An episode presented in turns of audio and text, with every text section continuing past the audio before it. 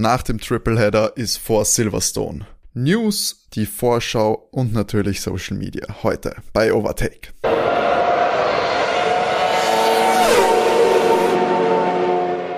Jungs, hört ihr das? Die Stille? Furchtbar. Das ist ganz schlimm. Die Motoren ruhen. Es ist nämlich Rennpause. Es, man ist es nicht mehr gewohnt.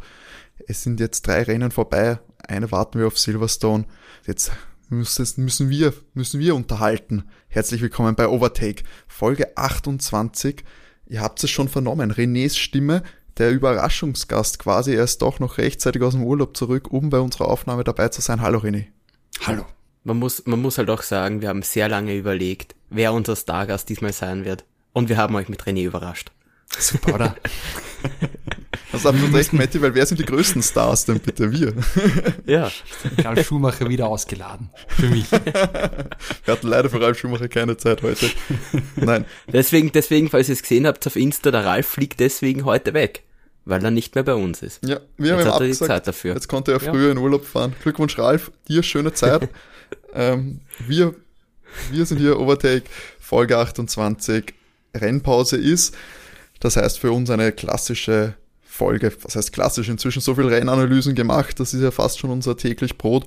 Und heute gibt's wieder die heißen News aus der Welt der Formel 1, denn natürlich, obwohl die Motoren ruhen, es dreht sich weiter, denn the show must go on, auch in der Formel 1. Außerdem haben wir natürlich die Social Media News und eine kleine Vorschau auf Silverstone mit unseren Tipps, wie denn das Rennen ausgehen wird. Ah, aber so, Jungs, was sagt ihr? Wie war die Woche? Ohne, ohne freies Training heute auch. Freitag ist heute für alle unsere Zuhörer, nehmen wir auf. Kein freies Training. Ungewohnt, oder? Fast ein bisschen ungewöhnlich, ja. Fast ein bisschen ungewöhnlich. Aber ich muss sagen, äh, der Tripleheader, ich glaube, der war nicht nur für uns anstrengend, sondern auch für die Fahrer. War tatsächlich ein bisschen ruhig auch die Woche, aber war vielleicht mal ganz gut, ein bisschen abzuschalten. Ja, ich fand auch, also die Aufnahmen am Sonntag nach dem Grand Prix sind ja dann doch etwas stressiger, aber ich muss zugeben, so eine Folge vorzubereiten, ist mir doch auch wesentlich aufwendiger jetzt wieder. Das ist alles Arbeit. Wahnsinn.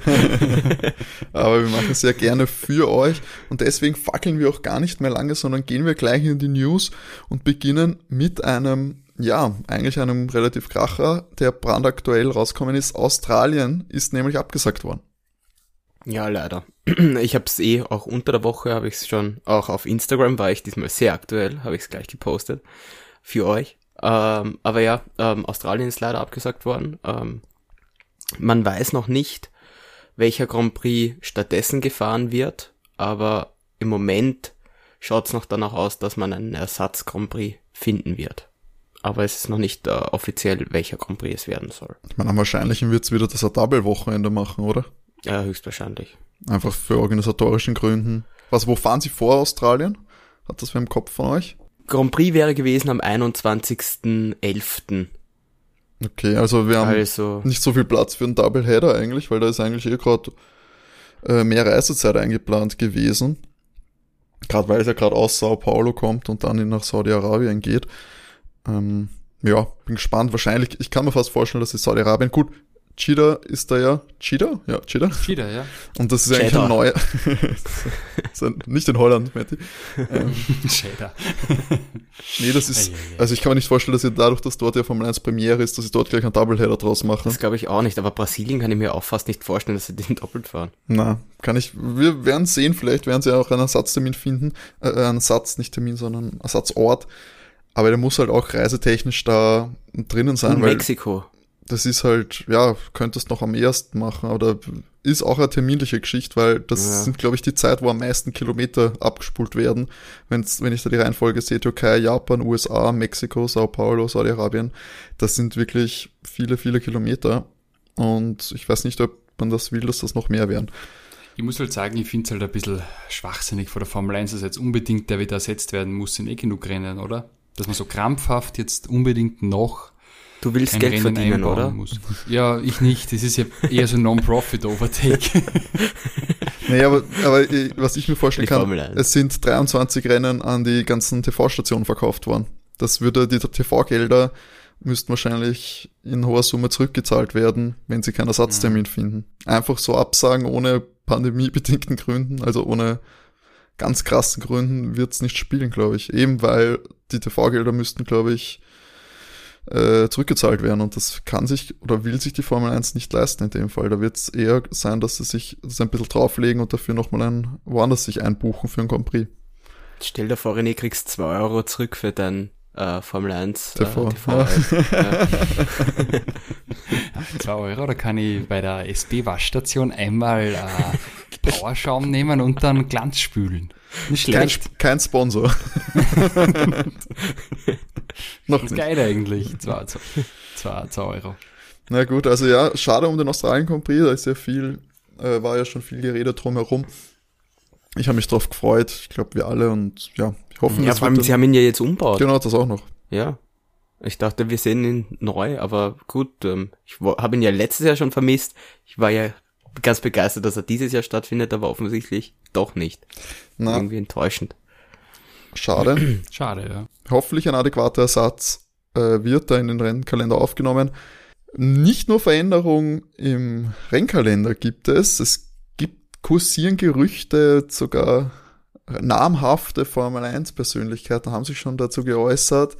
Auch das Fahrerlager brodelt, denn es scheint eine große Ankündigung anzustehen. Im Fahrerlager, wie du schon richtig sagst, äh, gehen Gerüchte um, dass vor dem Grand Prix in Silverstone jetzt, kommende Woche, am Donnerstag soll da bekannt gegeben werden von Mercedes, dass George Russell der Fahrer Nummer zwei werden wird. Nächstes Jahr. Genau, nächstes Jahr. Und Valtteri Bottas soll zu Alpha wechseln und Kimi hört praktisch auf. So, das ist so das Gerücht, was jetzt umgeht. Ähm, wenn stimmt, dann freue ich mich wahnsinnig auf Donnerstag, weil dann, äh, dann ich denke, das ist so ein so ein großes Steinchen, äh, was da jetzt irgendwie so in Gang kommt. Ja, ich, ich bin gespannt, ich bin wirklich gespannt, du hast es mir heute geschrieben und jemand also, ach, wieder diese Fahrerlagergerüchte. Ähm, aber ja, ich habe da nur ein bisschen geschaut und ja, wirklich, ähm, selbst Croft hat es schon im Radio jetzt angekündigt, der Formel 1 Kommentator, dass das ja aus seriösen Quellen kommt und dass man damit rechnen muss. Direkt vorm Silverstone Grand Prix natürlich, sage ich mal, auch eine mutige Position, die man da einnimmt, gerade in, sage ich mal, einer heißen Phase für Mercedes. Das ist ein Heim Grand Prix. Ja, aber ich würde Ja. sagen, jetzt das, das Personenkarussell jetzt schon so, sag ich mal, anschmeißen, schon zu ölen und zu schmieren. Hm, Weiß nicht, ob das für die Teamkonstellation Valtteri Lewis jetzt im heißen WM-Kampf der richtige Moment ist, oder? Ja, wirkt für mich auch ein bisschen früh. Bin ja auch gespannt, ob es dann wirklich so ist, weil ich habe mir gedacht, wenn ich jetzt ähm, Mercedes bin und äh, den Russell für nächstes Jahr sozusagen platziere im Zweierauto-Cockpit, dann hätte ich das ganz zum Schluss der Saison gemacht, weil ich brauche ja eigentlich gute Mitarbeit vom Zweierfahrer, wenn Lewis die WM gewinnen soll. Deswegen bin echt super gespannt. Ich würde da alles verlieren bei der Wette, weil ich habe ja noch bis äh, zur letzten Overtake-Folge war ich mir sehr sicher, dass Valtteri noch ein Jahr bleiben darf. Also ich bin super gespannt auf den Donnerstag. Ähm, ich meine, der, der Teil von George zu Mercedes, sag ich mal, das ist ja sowas, was die äh, Spatzen von den Dächern pfeifen seit, seit Jahren. Genau. Ähm, aber der andere Teil ist ja auch ganz interessant, weil Terry soll zu Alfa Romeo gehen. Wie viel Wahrheitsgehalt seht ihr da dahinter? Ja, möglich. Ähm, wobei auch spannend, weil ähm, Ja, was halt. wird's bringen? Was wird's bringen? Da würde man ja eher einen Jungen aus der äh, Akademie reinsetzen. Vor allem Alpha, die ja eigentlich, sage ich mal, mit Ferrari kokettieren und Ja, oder da, da, das äh, Ferrari-Cockpit hat der Giovinazzi. Der, hat- der sitzt im Okay, Ferrari-Cockpit. Das Kimi-Cockpit ist das äh, Cockpit, ja, vielleicht wollen sie einfach einen Finnen haben. selber aussuchen darf. Und ich verstehe jetzt nicht, warum Fred Vasseur auf einen, auf einen alten Fahrer setzen sollte, der Ja, so demissioniert alt wird ist in der einem Valtteri jetzt Einser-Team. nicht, der ist 31. Na, aber dann hat er sein Prime hinter sich. Mit über 30 und mhm. ja, das stimmt schon. Ich finde aber auch, ich finde ich find die, die Konstellation, wenn sie jetzt gesagt haben, nur George, äh, die Ankündigung, ähm, dann hätte ich gesagt, ja, okay, das klingt wahrscheinlich. Ich finde dieses ganze, diesen Ratten, Rattenschwanz, der da dranhängt, dass man sagt, Valtteri äh, zu Alpha. Und so, was, warum sollte das da irgendwie äh, mit, mit dranhängen und so? Warum sollte Mercedes das sich irgendwie da auch schon in eine Ankündigung wickeln? Weiß ich nicht. Äh, schwierig, total schwierig für mich. deswegen gucken wir mal. Außerdem, wenn Kimi aufhört, finde ich das sehr schade. Aber vielleicht wird's langsam Zeit. Ich meine, die, die, das periphere Sehen bei Kimi beim letzten Grand Prix, ich glaube, das ist doch schon in Mitleidenschaft gezogen. Vielleicht so wird's Zeit, dass er sich zur Ruhe setzt. Aber was macht er dann? Ja, vielleicht es gibt doch sicher irgendeine alternen Motorsportklasse, oder? Gibt's nicht das, was die Alten fahren? Dakar vielleicht.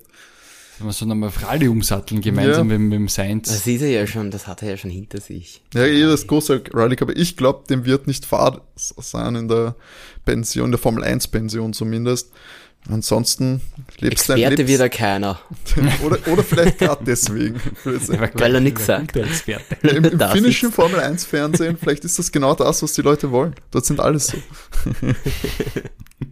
naja, wir sind, wir sind gespannt. Donnerstag, also äh, diese Woche, das ist dann der 15. Da wird gemunkelt, dass es dann soweit ist. Wir sind gespannt, ihr werdet es natürlich dann am Sonntag bei der Rennanalyse von Silverstone wird es natürlich Thema sein, macht euch da keine Gedanken. Da wird das ausführlich gesprochen, was denn nun stattgefunden hat oder nicht.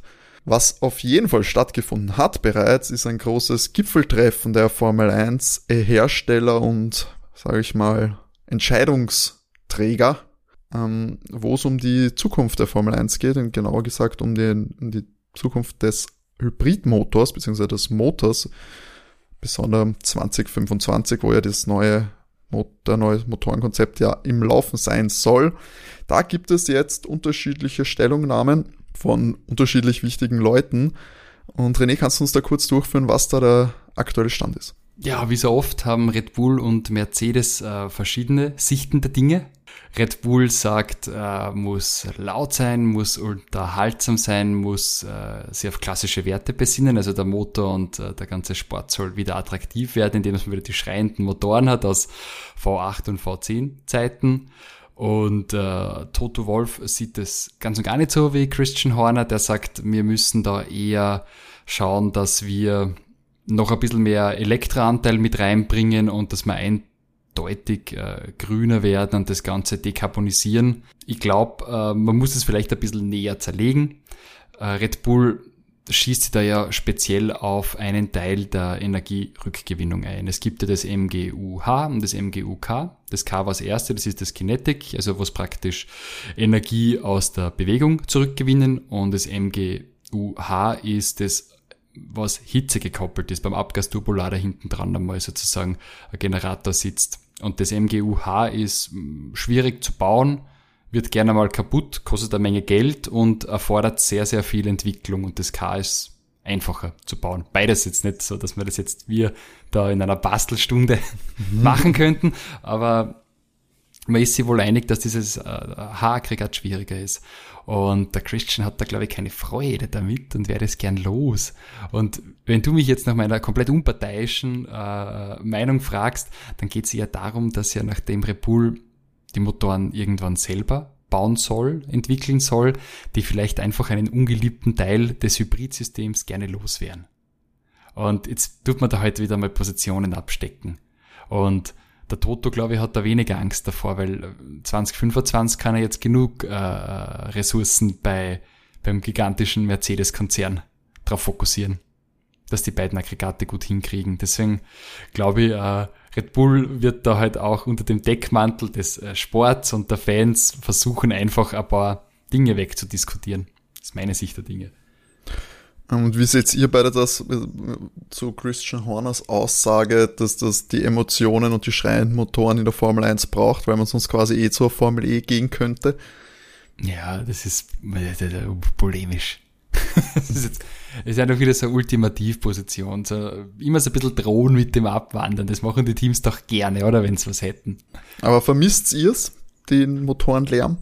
Ja. Ja, also es ich, Ja. kann man, es wäre ja unge, also ungelogen. Die, die früheren Motoren fand ich, das fand ich schon ganz geil, wenn die da wirklich gedröhnt haben, aber mittlerweile, ich habe mich daran so gewöhnt, äh, an die leiseren Motoren. Gerade im Vergleich, äh, wo sie mit den Hybridmotoren auch angefangen haben, waren die ja viel leiser. Sie haben sie ja eh in der Zwischenzeit vergleichsweise laut gemacht. Und so unspannend muss ich auch zugeben, finde ich die Formel E nicht. Also und die, die habe ich dieses Jahr angefangen, ein bisschen zu verfolgen und regelmäßig Rennen zu schauen. Und ich muss zugeben, dass, dass die sehr leise sind, macht in dem Sport das macht überhaupt keinen Unterschied. Das würde, würde ich genauso interessant finden, wie wenn die Motoren jetzt lauter wären. Finde ich also nicht so tragisch. Ja, es ist wahrscheinlich auch so ein bisschen die, die verklärte Nostalgie natürlich, die man damit verbindet.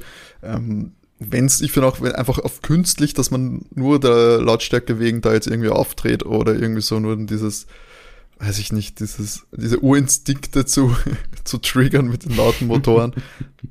das braucht's nicht. Wenn du sagst, okay, das ist lauter, damit es irgendwie hat einen Sinn oder so, ähm, ja, dann von mir aus. Aber auf Zwang, nur damit man da irgendwie an vergangene Zeiten anschließen. Was in der Hinsicht aber auch interessant war, war eine Aussage von Toto Wolf im Zuge dieses Interviews, mm, dass er natürlich sagt, die Elektro elektrische Komponente wird zunehmen, aber äh, die Zukunft liegt im nachhaltigen Sprit. René, wie, wie siehst du das da? Ja, ich glaube, da hat er einen ganz guten Punkt gemacht. Ähm, nur weil wir da in Europa ambitionierte Ziele haben, wird der Rest der Welt jetzt nicht elektrisch fahren, weil es gar nicht möglich ist. Und da hat er schon recht, wenn er sagt, dass noch Millionen, Milliarden von Menschen ewig lang Verbrennungsmotoren fahren werden. Das ist für mich Realität und absolut richtiges Argument. Und deswegen kann, glaube ich, auch nur die Zukunft der Formel 1 sein, dass man sagt, wir, wir überlegen uns, ob man da an äh, ja, sauberen Sprit hinkriegen, weg vom Erdöl, weil ansonsten führe ich ja die ganze Rennklasse ad absurdum. Da hat Christian nicht unrecht, dann kann ich gleich Formel E fahren. Also Formel 1 verbinde ich halt schon mit einem Verbrennungsmotor, weil es gibt ja schon ein anderes Format. Also sie können jetzt nicht rein elektrisch fahren, weil wo ist dann die Differenzierung zur Formel E? Also verstehe ich. Und es gibt ja mannigfaltig Möglichkeiten, dass man Biosprit herstellt. Das wäre ja nicht so das Thema das gab es schon äh, vor langer, langer Zeit. Die Frage ist natürlich fährt. beim Biosprit ist halt natürlich die CO2-Emissionen im Verhältnis dazu muss man halt auch immer noch bedenken. Nur weil die Gewinnung vielleicht nicht direkt aus dem Erdöl kommt. Ja, gut, aber das Elektroauto ist ja nicht emissionsfrei. Ja, das, ja, eh, also das ist die ganze, die ganze Diskussion ist sowieso leidig, weil, ja, das ist ja immer, also jegliche Form der, der sage ich mal, Individualmobilität ist mit Umweltzerstörung verbunden. Wurscht, mit was ich vor. Aber wenn ich jetzt sage natürlich, ich mache den Sprit, weiß ich nicht, aus, aus Biomasse und die Biomasse ist regenerativ und wächst nach, dann habe ich, ich weiß schon, Milchmädchen aussage, dann hätte ich eigentlich eine neutrale CO2-Bilanz. So wie man das ja auch von einem Biomassekraftwerk behauptet oder wenn ich einen Holzofen habe. Mein Problem ist, das ich da mit dem Ganzen habe, ist eigentlich, dass sich diese Diskussion immer nur auf die, auf die Autos selbst bezieht. Ähm, auf die CO2-Emissionen mit dem Biosprit, die diese Motoren von den Autos verwenden. Ich meine, es natürlich, es geht ja um die Autos, die die Motoren antreiben, aber sind wir uns ehrlich, bei der Formel 1 ist, glaube ich, nicht der größte CO2 äh, oder der größte Klimakiller, wenn man es polemisch ausdrücken will, ist jetzt nicht per se das Rennen, das ist ja die, genau. das Drumherum. Das sind die Transporte dieser der, dieser, dieses Zirkuses um die ganze Welt herum. Die Entourage, und, die riesige. Ja. Also ich glaube, es ist halt auch Greenwashing. Und sie müssen da halt ein bisschen um den Über ums Überleben, glaube ich, auch fürchten, weil äh, hatte der Toto auch gut auf den Punkt gebracht, es kommt der junge Generation nach, die ja die größte Zielgruppe ist, die wächst, die 15- bis 35-Jährigen. Und die haben halt da eine gewisse Erwartung an den Klimaschutz, was total verständlich ist. Und deswegen muss man da halt irgendwie den Spagat schaffen zwischen doch noch irgendwie so diese traditionelle äh, Rennserie mit einer gewissen DNA zu bleiben, aber trotzdem irgendwelche Maßnahmen zu setzen, das Ganze etwas zu reduzieren in seinem Ausstoß. Und ja, das Hybridkonzept finde ich ist kein so schlechtes Konzept und sie können sie da irgendwie auch trotzdem ihre Eigenarten bewahren. Ob es jetzt das wirklich bringt, dass wir den Sprit künftig aus Biomasse machen oder aus irgendeinem anderen Verfahren, ja, ist sehr fraglich, das ist vollkommen recht, weil solange die Formel 1 Autos mit dem Schiff oder mit dem Frachtflugzeug, eher mit dem Frachtflugzeug bei dem engen Kalender mit, was ich nicht, mit einer 747 da hinreisen müssen, wird wohl eher da das, das, das große Problem sein. Aber wer will das schon hören?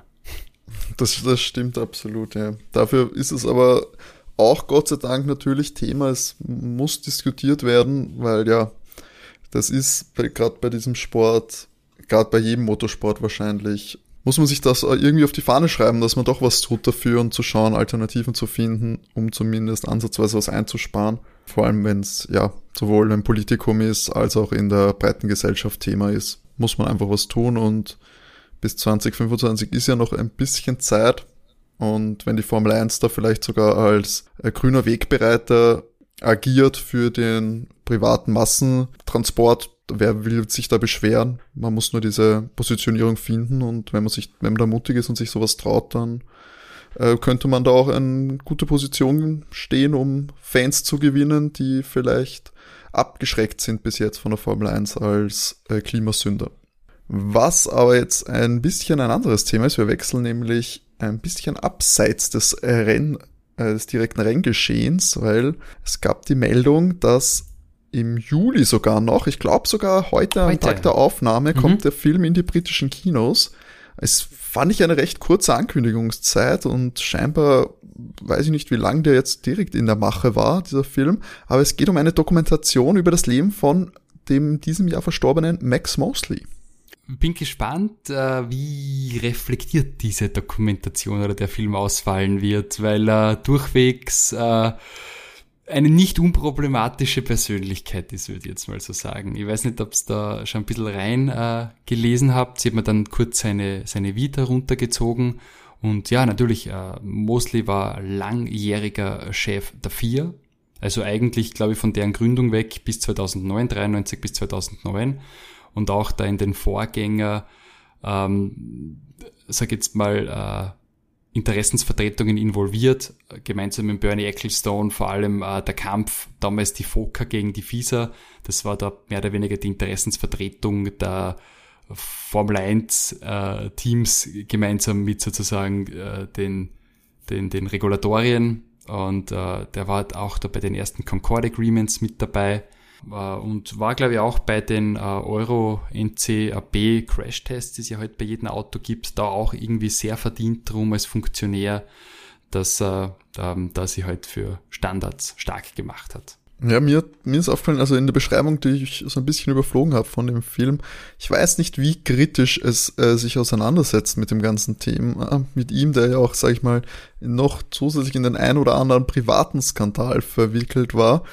Ähm, bekannt ist ja der große, der große Rechtsstreit gegen die Yellow Press in den Großbritannien, die da ähm, ja mit seinem mit einer äh, Nazi-Sex-Eskapaden-Party hier äh, getitelt hat und er gesagt hat, das war keine Nazi-Party. Ähm, es war nur eine Sex-Party. Bestimmt, bestimmt. Also ähm, äh, stellt keiner von uns in Frage, oder? Also äh, die fünf Prostituierten in Nazi-Uniformen beim BDSM-Spiel. Wenn man auch das sagt, dass sein Vater der Gründer der faschistischen Partei in Großbritannien war. Ja, wir möchten uns hier wahrscheinlich nicht auf irgendeinen Rechtsstreit einlassen genau, mit den Max Mosley-Verlassenschaften, deswegen, das sind alles nur Sachen, die wir äh, gelesen, gelesen haben. auf Wikipedia, also bitte die genau. Wikipedia-Autoren äh, hier auch drauf ansprechen, äh, aber dass offensichtlich sein Papa 1932 die British Union of Fascists gegründet hat, äh, dürfte wohl so sein. Ja, es hat ihm aber hoffentlich nicht berührt seines Lebens, äh, ganzes Lebens über. Aber ja, wer mehr darüber erfahren will, sollte sich wahrscheinlich den Film anschauen. Es wird zwar getitelt vom Produzenten, es ist kein Formel 1 Film, aber ja, ich glaube für Formel 1 Fans drumherum, äh, die so wirklich das gesamte, die gesamte, auch die gesamte Historie ähm, dieses Sports äh, aufnehmen wollen, dann ist das, glaube ich, einer der eine sehr prägende Figur, vielleicht einer der prägendsten für eine gewisse Zeit gewesen und sollte man und dann auf jeden Fall mitnehmen, wenn man mal, sage ich mal jetzt hier im, vielleicht in der Sommerpause, wenn dann ein bisschen Rennpause ist, kann man sich so äh, ein bisschen über den Sport weiterbilden. Ich jetzt keine qualitative Äußerung zu dem Film, ich habe ihn selber noch nicht gesehen, ähm, wie kritisch, unkritisch oder so weiter er sich da verhält. Aber wenn ihr ihn seht, gern Feedback an uns schicken, würden wir uns freuen, äh, vor allem auch so euer Meinung zu dem definitiv. Definitiv, schickt uns da mal Feedback. Dann sage ich euch gleich, wie ihr das auch gleich machen könnt. Feedback at overtake.at ist unsere E-Mail-Adresse, meldet euch da gerne oder schickt uns auch Nachrichten auf Instagram at overtake-der 1 Podcast. Alternativ auf Twitter auch erreichbar at overtakecast. Meldet euch da gerne, folgt uns dort äh, und dann können wir gerne über solche Themen dort auch diskutieren. Ja, eine weitere, äh, eigentlich, was ist eine weitere, eine, eine tragische Nachricht äh, dieser Woche war, ähm, dass der Ex-Formel 1-Pilot Carlos Reutemann gestorben ist. Der Argentinier ist im Alter von 79 Jahren verstorben. herzliches Beileid natürlich unsererseits an die Angehörigen. Habt ihr eine Verbindung gehabt? Ich meine ja, ich habe in der Geschichte der Formel 1 nicht so viel ähm, Erfahrung, beziehungsweise nicht so viel äh, Wissen. Hat der ja, Bezug bei euch? ja, tatsächlich. Äh, ähm, äh, meine Mutter besucht jetzt im Urlaub und die hat gesagt, Carlos Reutemann war immer der hübscheste der Formel 1-Fahrer ihrer Jugend und deswegen war sie äh, doch auch äh, schwer betroffen, dass der gestorben ist und sie hat immer gesagt, das war so der, einfach der sympathischste. Und äh, ich habe dann also ein bisschen so seine Vita studiert und der dürfte, dürfte schon ein cooler Typ gewesen sein, war dann auch später Gouverneur von Santa Fe, also hat dann auch eine politische Laufbahn nach seiner Rennkarriere eingeschlagen und ja, er wäre fast Weltmeister waren einmal. Dem hat aber dann zum Schluss ein bisschen die Konstanz raus gefehlt, aber äh, war, war wohl, wenn er eine gute Phase hat, äh, grandios und unübertroffen, aber äh, ein feinfühliger und emotionaler Mann, der halt auch äh, bei in, in schwierigen Phasen dann doch ein bisschen weniger Konstanz gehabt hat. Aber ähm, ich, mir war er leider vorher kein Begriff, aber wir haben uns äh, wirklich lustigerweise äh, erst vor zwei Tagen drüber unterhalten. Nelson Piquet hat, hat, er, hat er sich geschlagen geben müssen im 81er Jahr, da ist er Vize-Weltmeister geworden. Ähm, ja, ist vor allem ist 72 bis 82 äh, in der Formel 1 gefahren, damit man das ungefähr. Gemeinsam mit Niki Lauda bei Ferrari, wie es Andretti äh, rausgehauen haben. Es war ja vor kurzem wieder äh, Rush. Also da ah. ist Mario Andretti rausgehauen und dann ist äh, er gemeinsam mit Niki Lauda im Team gewesen, wenn ich mich ganz täusche. Das ist definitiv einer der besseren Formel 1 Filme, wenn wir schon bei dem Thema waren. Rush mit äh, Chris Hemsworth und Daniel Brühl. Das ist der Thor, wenn ihr euch fragt, wer Hemsworth ist, das ist Thor. Und der andere ist der Bösewicht aus, aus Captain America Teil 3. Für unsere jungen Zuhörer, die das nur so einordnen können. Über Marvel-Analogien. Mit dir hattest du einen, äh, war Carlos Reutemann dir Überhaupt nicht. Äh, ja, ich muss zugeben, wäre es nicht äh, auf ORF gestanden, hätte ich es auch nicht unbedingt mitbekommen. Ähm, das war ein bisschen noch vor meiner Zeit. Ähm, er ist gefahren zwischen 72 und 82. Sagst du, da warst ähm, noch nicht so Formel 1 interessiert in der Zeit? Na, da ja, da war ich, weiß ich nicht, nicht einmal im Gedenken irgendwo, glaube ich. Na. Alles klar. Ja, die Zeit fand ich auch noch nicht ganz so. Tut mir leid. Es, es ist dir vergeben, Matti, glaube ich. das war halt auch lange vor deiner Geburt schwierig, die Formel 1-Saison 1982 zu verfolgen.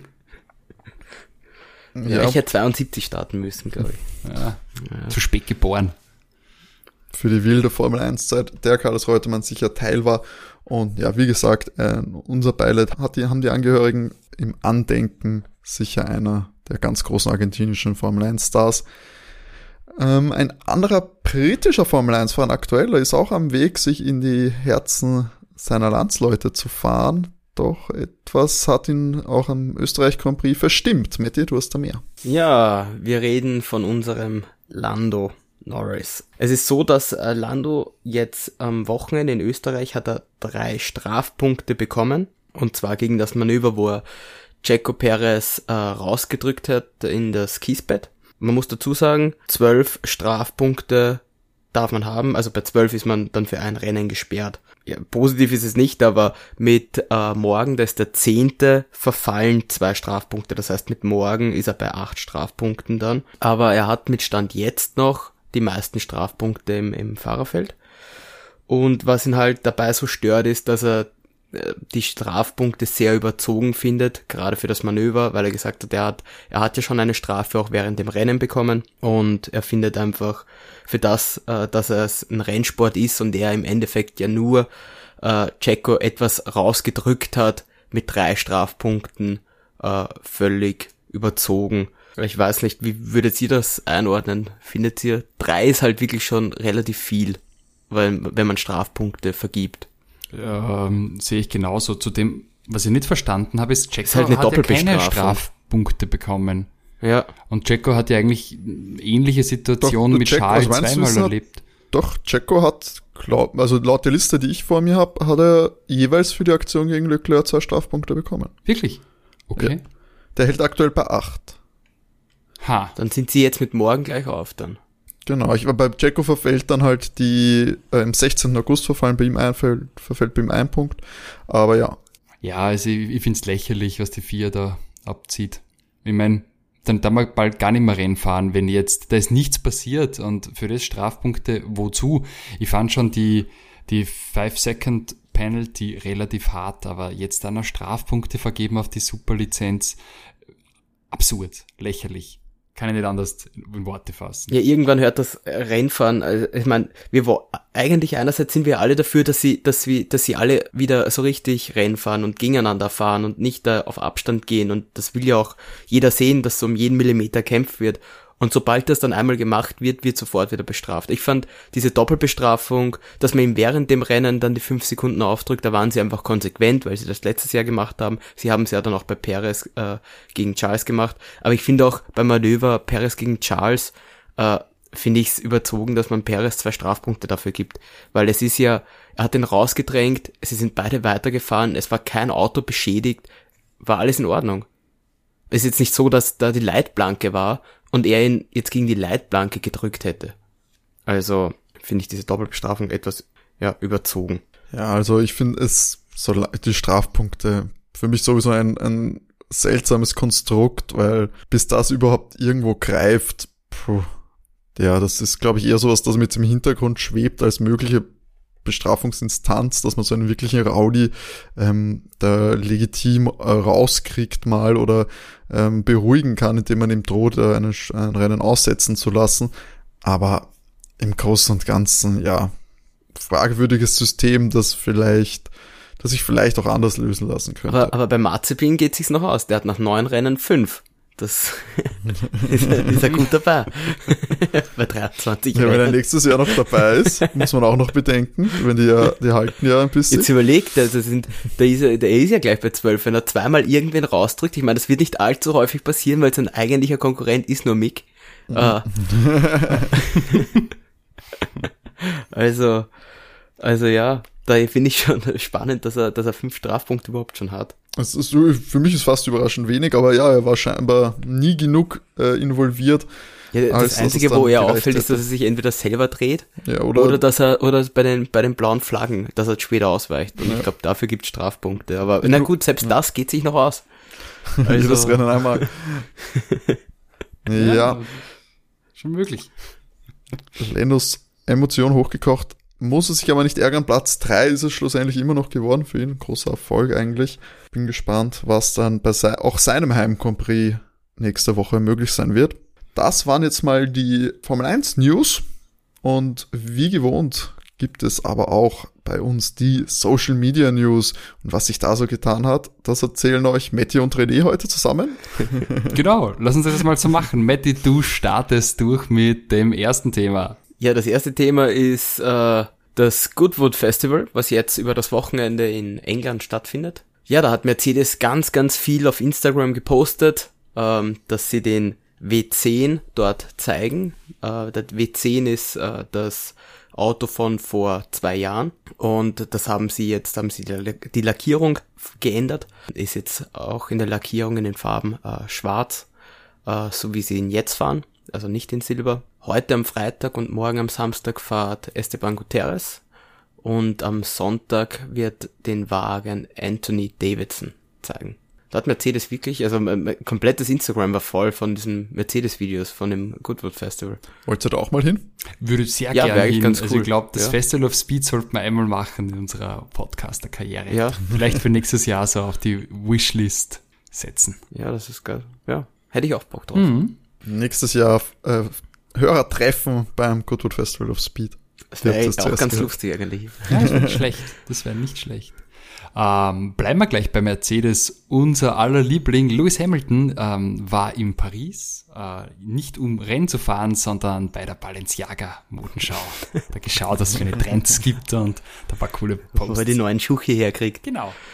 Weil, ja, die Schuchi, glaubst du, dass die bezahlen muss, ein Balenciaga? Ich, glaub, ich bin mir ziemlich sicher, dass sie nicht bezahlen ich muss. Nicht. Und ich glaube, selbst wenn, es wäre egal. Das, das stimmt, das, diese, die 300 Euro, die würden ihm, glaube ich, nicht wehtun. Das würde ihm wahrscheinlich gar nicht auffallen. Das ist wie wenn du dir, wenn du dir einen Cheeseburger holen gehst, bei Mackie um einen Euro. Ich glaube, genauso fällt er das wahrscheinlich auf. Ich glaube, ihm würde das auch nicht auffallen, wenn er sich ein Boot kauft, so wie Carlos. ja, höchstwahrscheinlich. Ich habe jetzt gerade nämlich nachgeschaut, was der Carlos für ein Boot hat, weil das schaut ja sehr schmuck aus, das er da auf Instagram geteilt hat. Ja. Es ist eine Riva. eine Riva das Yacht, ist? eine Riva Motorjacht und Es ist eine Yacht. Das schaut doch kleiner aus. ja, Riva, ich stell mir unter Yachten immer was Motorjacht und so kleines mit so ein bisschen unten reingehen. Ab, ab dann nennt man es scheinbar schon Motorjacht. Sagt diese Aber- Boat24.com, wo ich gerade eine Riva gesucht habe. Kein Aber dass sich die Sponsor. Leute was vorstellen, das schaut, ihr- also, es ist immer noch groß genug und es schaut immer noch schnell genug aus. Also, äh, das äh, kleine Teil, was er da ins Wasser zieht. Deswegen Aber er hat ein- nicht dazu gepostet, wo er ist, gell? Nein, nein, vielleicht will er da. äh, Ich habe auf einer spanischen Zeitung gesehen, dass sie sich oft auf den äh, Balearen aufhalten. Also irgendwo Na dort gut, wahrscheinlich. ist ja nicht allzu weit weg. Mm, Aber ein kleines Ratespiel für euch beide. Ähm, ich habe eine ähnliche Riva gesucht, wie sie Carlos hat. Ähm, mit Baujahr 2010 gepflegt als gebrauchte. Was denkt ihr, was so eine schnücklige kleine Motorjacht oder Boot kostet? 340.000 Euro. Gut. Äh, Gebraucht. 550.000. Ah, Timo gewinnt mit 675.000 Euro gebraucht für ein elf Jahre altes Boot. Ich dachte auch kurz 500 und dachte mir, gebraucht, na, vielleicht übertreibe ich, aber gut, nicht. Also ähm, ein teureres Hobby, wie der Balenciaga-Schuh. Aber da ist ja ein Ferrari ja günstig vergleichsweise. Da kann er nicht im Wasser Dass die fahren. da über ein Auto. Nicht mit der Einstellung. Einmal komme ich ins Wasser damit. Ein paar Meter machst. Ah, Boot. Also auch, auch, auch ein, Hobby. Ah, ist nicht mein Hobby, glaube ich. Aber womöglich auch, weil ich es mir nicht leisten kann. Das ist ein Hobby, das erst ab einem gewissen Budget sehr interessant wird, glaube ich. Wenn man so richtig sagt, okay, das ist so ein Boot, auf dem ich auch schlafen kann und so weiter, auf dem ich richtig geil Urlaub machen kann, so meine Buchten fahren kann. Naja, gut, dann wird's auch interessant. Ja, wahrscheinlich. Aber wenn ich nur für Ansonsten- 50.000 irgendwie so eine Motorschaluppe da über einen Neusiedlersee jagen kann, habe ich auch kein Interesse dran. Also ich glaube, anfangen wird's dann so bei äh, dem Wolf of Wall Street Boot, was lustig wäre. ja, so ungefähr. Nicht nur, nicht nur am Boot dann, aber Richtig. Sondern auch. das überlasse ich der Fantasie unserer Hörer. Ach, Matti, willst du fortsetzen, was noch so ja, ähm, was, was hat sich noch getan? Äh, unsere zwei Engländer, also zwei, äh, Louis ist ja auch einer, aber von dem rede ich jetzt gar nicht, sondern ich rede von Lando zum Beispiel, ähm, hat noch sehr viel Zeit im Simulator verbracht, hat ein paar Fotos äh, gepostet, äh, wie er im Simulator sitzt und brav trainiert. Und äh, der andere ist George und äh, der hat äh, das Spiel England gegen Dänemark verfolgt und äh, gut, äh, ich glaube, es ist nicht allzu weit hergeholt, wenn man sagen kann, er hat äh, mit England mitgefiebert. Ja. Ja, und bin gespannt. Am Sonntag ist dann, also, ähm, wenn dieser Podcast rauskommt, wenn dieser Wissen wir, wer Podcast rauskommt, wissen wir schon, wer Europameister ist. Ich hoffe Italien. Aber, Dann, aber schauen wir mal, die, die UEFA hat ja jetzt Ermittlungen eingeleitet, gell, gegen England. ja, da wird nichts Aber ich glaube nicht, dass sie auf einmal sagen, ja gut, ihr spielt nicht das Finale. Kann ich mir nicht vorstellen. Aber Österreich Wir können- stattdessen. Wir können auch so tun, als, als hätten wir es schon gesehen und können über dieses tolle Spiel reden. Ich meine, das war ja verrückt, was da passiert ist, oder? Ja, komplett. Hätte, Der komplette Außenseiter für mich hat gewonnen. Ja, diese ganzen Tore und diese ganzen Karten und Chancen. Verrückt. Boah, und dann der Weltmeister, könnt ihr euch das Ja, vorstellen? dass die das geworden sind, hätte ich in diesem Spiel nicht Den gedacht. Pokal hochhalten. Irre. Das alles durch das eine Assist. Das, das war spielentscheidend. Okay, Aber den hat er, den hat er wirklich gut reingehauen dann. ja, das war irre. Traumtor, Traumtor. Ähm, zu guter Letzt, äh, Valtteri hat was zu feiern. Und zwar den Geburtstag seiner Freundin von Tiffany Cromwell. Die ist nämlich äh, diese Woche hat die Geburtstag gehabt. Freundin oder Frau? Freundin. Äh, er war ja mit Emilia Bottas verheiratet, einer Springreiterin, von der er sich scheiden lassen. Hat sich dann die Radrennfahrerin geholt. Wir wissen nicht warum, das hat er uns nicht gesagt. Das kam auch für uns sehr plötzlich. Ja, also ich, kann ich nicht nachvollziehen. Aber ich glaube, die Emilia war nicht so glücklich mit seiner äh, vielen Reisetätigkeit, da haben die Lebensstile nicht zusammenpasst. Die Tiffany wohnt ja mit ihm in Monaco und ich weiß nicht, ob das für Die selber ständig unterwegs. möglich war. Ja, genau. Die radelt halt meistens irgendwo hin. Ja. Auf jeden Fall äh, der grünere Weg als Malteri. Ja, wo, zum Ja, CO2 außer, außer sie fliegt wohin. wobei man sagen muss, auch bei der Springreiterin grundsätzlich auch ein, ein nachhaltiges Antriebskonzept des Pferd.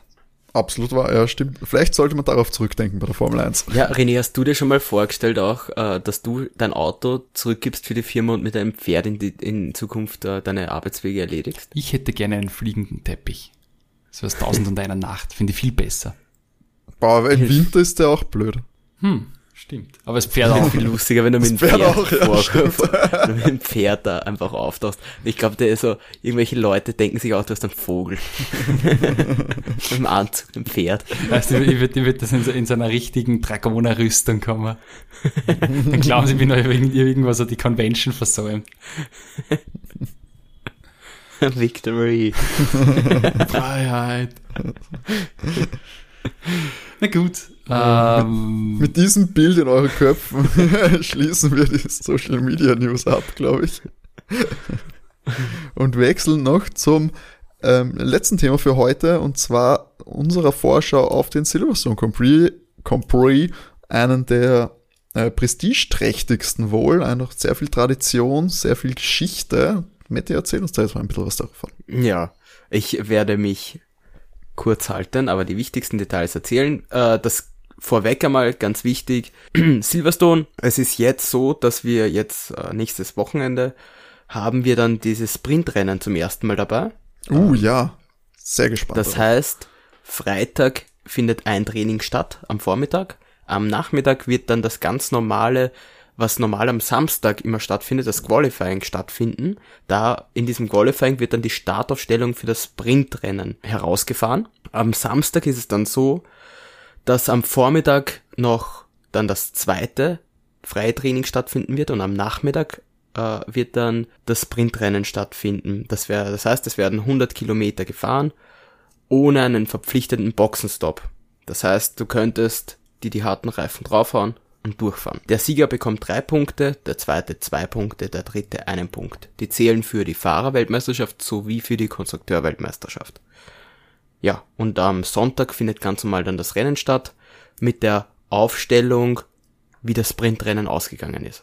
sehr wird spannend. super interessant werden. Ja, ich bin so gespannt, wie das laufen wird, wie die Motoren da in Mitleidenschaft äh, gezogen werden, ob das eine Auswirkung hat auf, auf, auf den äh, Sonntag Grand Prix, wenn die Motoren dann 100 Kilometer mehr drauf haben. Also, das wird mega spannend, ja. Und, und auch, ob es nicht irgendeinen genau. Crash gibt oder irgendwer was kaputt macht im Sprintrennen und dann praktisch Ja, natürlich. nicht einsatzfähig ist am Sonntag. ja, Puh. Wobei wir da eins sagen müssen. Ich glaube, also, was ich, was, was glaube ich der Worst Case für die Fahrer sein würde, und ich glaube, ein super Case für uns ist, wenn es einfach am Samstag schon regnet und das Sprintrennen im Regen stattfindet. Ich glaube, da, da würden die richtigen Taktiken rausgepackt werden, weil da muss einfach auf, auf Vorsicht komplett fahren. Weil du kannst einfach nicht riskieren, dass du da dann eben in den Unfall gerätst. Was wir auf jeden Fall sagen müssen, äh, dieses Jahr ist ja eigentlich die Crash, Crashs waren ja wirklich äh, überschaubarer Menge, bis auf Imola jetzt, wo es wirklich geregnet hat, wo es halt geregnet hat, aber sonst bei den trockenen Rennen und sag ich mal, waren eigentlich mit mehreren beteiligten Autos die Crashs eigentlich sehr überschaubar und nichts, wo jetzt, sag ich mal, ein krasser Totalschaden entstanden wäre. Zumindest auch die, die letzten vier, fünf Rennen. Ich schätze das gar nicht so als Gefahr. Ich bin vor allem gespannt, äh, wie, wie sich die Startaufstellung insgesamt ändert. Also wie, welche Teams ähm, da vielleicht mehr brillieren können, dadurch, dass es eben ein verkürztes Rennen, eine verkürzte Rennherausforderung ist, anstatt dass du eben auf Zeit fährst, bin ich sehr, sehr gespannt. ich sag für die Ferrari be- ge- angetriebenen Autos sehr praktisch ein Long Run schwierig. Es wird nicht einfacher werden am, am, am Sonntag dann. Nein, chancenlos. Sicher chancenlos. Weil auf die eine Runde, dass die alles rausholen, gebe ich ihnen noch, dass in Q3 kommen, aber jetzt über, über den, über den, über den, über die 100 Kilometer sehe ich die da eher nach hinten fallen. Bin ich bei dir. Naja. 100% mit dir. Ähm, aber so ganz kurz über den Grand Prix noch. Äh, das erste Mal, dass der in der Formel 1 gefahren wurde, war 1950. Also wie ihr seht, den gibt's schon relativ lang. Ähm, der wurde, er ist, er wurde mittlerweile elfmal umgebaut. Das jetzige Layout gibt es seit 2010. Dadurch ist er 5,9 Kilometer lang. Es gibt 18 Kurven. Streckenrekord ist 2020 äh, von Max aufgestellt worden mit 21, äh, Entschuldigung, mit 1,27,097 und Lewis ist im Quali gefahren 1,24,303 und jetzt ein Vergleich, also Rennpace war ja 1,27 von Max und im Vergleich zum Beispiel zur MotoGP habe ich gefunden, dass da ist der Rundenrekord bei 1,59,9, also fast zwei Minuten. Das heißt, du bist in der Moto, also du siehst, wie krass schnell die Formel 1 zu einfach einer anderen Top-Rennserie eigentlich ist. Also eine halbe Minute eigentlich schneller. Mehr als eine halbe Minute. Ähm, Rekordsieger ist ähm, Lewis Hamilton mit sieben Siegen. Danach kommt Prost mit fünf. Und dann relativ weit abgeschlagen sind Clark, Mansell und Schumacher mit drei Siegen. Äh, interessant fand ich auch, äh, ich habe nur die ersten zwei Plätze da äh, rausgesucht, wie äh, von den Nationen her. Äh, das sind die Briten, haben diesen Grand Prix 22 Mal gewonnen, sind unangefochten auf Platz 1. Auf Platz 2 sind die Deutschen mit sechs Siegen. Ähm, das war Schumacher, Vettel und Rosberg. Die haben zu dritt insgesamt sechsmal gewonnen. Also ganz krass, wie die, die Briten können ja ihre, ihren Heim Grand Prix offensichtlich fahren. Ja, das kann wahrscheinlich in Verbindung stehen, vielleicht, ich weiß nicht, was für niedere, also wie viel der Silverstone Grand Prix auch in, in jungen Jahren vielleicht auch befahren wird. Vielleicht haben die da schon einfach mehr Erfahrung auf der Strecke, weil, sag ich mal, wenn du da irgendwelche regionalen Rennklassen da fährst, dass du dort vielleicht öfters vorbeikommst. Ja, aber ich glaube, wir haben da auch einfach wirklich Top, Top-Fahrer, weil mit Lewis allein nimmt sieben ab. Da hast Jim Clark, war Engländer, Mansell auch. Ja, stimmt, du hast einfach viele britische, gute, Ja. Br viele gute britische Mit, Fahrer. mit, mit den dreien bist du ja eigentlich schon bei 13 Siegen, nur Gut, durch die drei es Fahrer. ist auch Das so ist, die Heimstätte vieler Teams und man muss immer sagen, Großbritannien ist ja auch die Heimat der Formel 1 und fast das alle sind, die Teams sind immer, praktisch ja. immer Das ausverkauft. einfach- Das sagen genau. auch sehr viele ganz tolle Fans, dass sie dort sind. Ja, ähm, ja, was, was kann man auch sagen? Ich glaube, die bekanntesten äh, ja, Kurvennamen, die kennt jeder, zum Beispiel Cops Corner, das ist dort, wo die alte Pitlane war, oder Maggots, Beckett, ähm, das sind die Kurven, die mit 300 kmh durchgefahren werden. Ähm, die Hanger Straight kommt danach ähm, Maggots und Beckets. Und ich denke, das ist, sind so sind so Namen, die praktisch jeder, der irgendwie die Formel 1 verfolgt, auch irgendwie mitbekommt. Also ich freue mich mega auf den Grand Prix. Es wird super spannend werden. Ähm, normal eine absolute Mercedes-dominierte Strecke und ähm, wenn, ich weiß nicht, ob ihr das mitbekommen habt, ähm, der Toto, ich gehe stark davon aus, dass sich der Toto, das war mit einem Augenzwinkern das Interview gesagt, dass sie, dass er das Rennen natürlich, dass Mercedes gewinnen wird und mit 30 Sekunden Vorsprung und so weiter. Aber ich gehe stark davon aus, dass da ein bisschen, dass er sich da aber wirklich auch mehr ausrechnet als nur äh, Platz zwei und drei oder schlechter. Da bin ich sehr gespannt. Ich glaube nämlich auch, dass sich es jetzt entscheiden wird. Also wenn Silverstone von Red Bull gewonnen wird, glaube ich, ist das so eine kleine WM-Vorentscheidung. Also wenn, außer es passiert irgendwas, ähm, und Red Bull hat mehrere Ausfälle, aber ich glaube, äh, wenn sie die Strecke wirklich äh, Mercedes abnehmen, auch noch, dann ist das ein sehr, sehr großer Schritt für Red Bull, für die Meisterschaft. Mhm. Ich bin auch davon überzeugt, dass ähm, normalerweise Mercedes das gewinnen muss und wird da schon Max noch vor Bottas sehen, aber aus meiner Sicht werden die da alles geben, was sie geben können und auch die Motorleistung voll aufdrehen. Also ich sehe da Louis Da sind wir eh schon praktisch bei den Tipps. weil so Genau, genau. Ich, ich sag, ich sag, es wird ein Mercedes 1, 2, ich sag Lewis, Valtteri und dann auf Platz 3 wird's Max. Okay. René, du hast deins ja schon quasi gesagt, aber sag nochmal. Genau, also ich, ich sehe Louis auf der 1, Max auf der 2 und Valtteri auf der 3. Ja, ich mix das nochmal durch, aber wenn ich mal drei verschiedene. Ich sag Luis auf der 1, Max auf der 2 und Checo auf der 3. Pass auf, es wird wieder Lando. Ja, ich, kommt wieder ich Lando kurz, ich hatte, ich hatte in diesem Google, in diesem Google Doc habe ich jetzt noch vorhin schon Science gehabt. Einfach nur, damit ich mal was anderes sagen, weil ich mir dachte, vielleicht kommt noch wer Dritter, der das ein bisschen durchmixt und der ist irgendwie so am, am aufsteigenden Ast. Dann habe ich mir wieder gedacht, ja, aber ihr habt einen sehr guten Punkt gehabt mit dem äh, Split Qualifying. Welche Ja. Teams äh, profitieren am meisten davon? Das sind natürlich äh, eh schon die starken Teams, glaube ich, die von diesem äh, Racing Qualifying da profitieren. Deswegen halte ich das für wahrscheinlicher, äh, dass die da vorne landen, als dass wir da jetzt eine Überraschung sehen wie Lando oder ein der Ferraris. Ja, das war's damit eigentlich auch schon. Unsere Tipps findet ihr wie gewohnt die Woche noch auf Instagram. Da könnt ihr das dann äh, verfolgen und nochmal nachschauen und natürlich uns vorhalten, äh, wie gut oder wie schlecht wir getippt haben. Meistens eher schlecht. Trefferquote ist niedrig. ja, ich, ich, ich sag schon, wir müssen das definitiv auch mal ähm, auswerten, einen kleinen Zwischenstand machen, wie wir uns denn so geschlagen haben bei diesem Tippspiel. Ich weiß gar nicht, ob das so krautig war, aber Ich war nicht, also hundertprozentig richtig war ich nicht einmal. Weiß ich gar nicht. Ich kann mir fast vorstellen, dass jeder von uns mal so einen Dreier gelandet hat. Aber das werden wir auf jeden Fall in den nächsten Wochen mal nachreichen. Und dann, wenn es natürlich auch aussagekräftig ist, wenn genug Rennen gefahren sind. Und ja, das nächste Rennen ist eben, wie schon gesagt, nächste Woche Silverstone. Da gibt es dann, wie gewohnt, die Rennanalyse von uns von Overtake. Bleibt da auf jeden Fall dran. Wobei du dich jetzt verabschiedest. Das ist richtig. Ich verabschiede mich in einer Mini-Sommerpause für zwei Wochen. Ich bin nämlich auf Urlaub. Ähm, werde aber natürlich an euch denken und werde das äh, verfolgen und werde mir natürlich Overtake anhören, damit ich weiß, was ich denn verpasst habe beim äh, Rennen in Silverstone. Das wird so eine besondere Folge werden.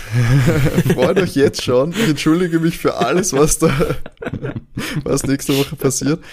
Nein, es wird äh, wie gewohnt äh, super und mit dieser Vorfreude äh, verlasse ich euch in eine hoffentlich angenehme Sommerwoche und ja, sage schon mal Tschüss und René, was wünschst du unseren Hörern? Genug Benzin im Tank.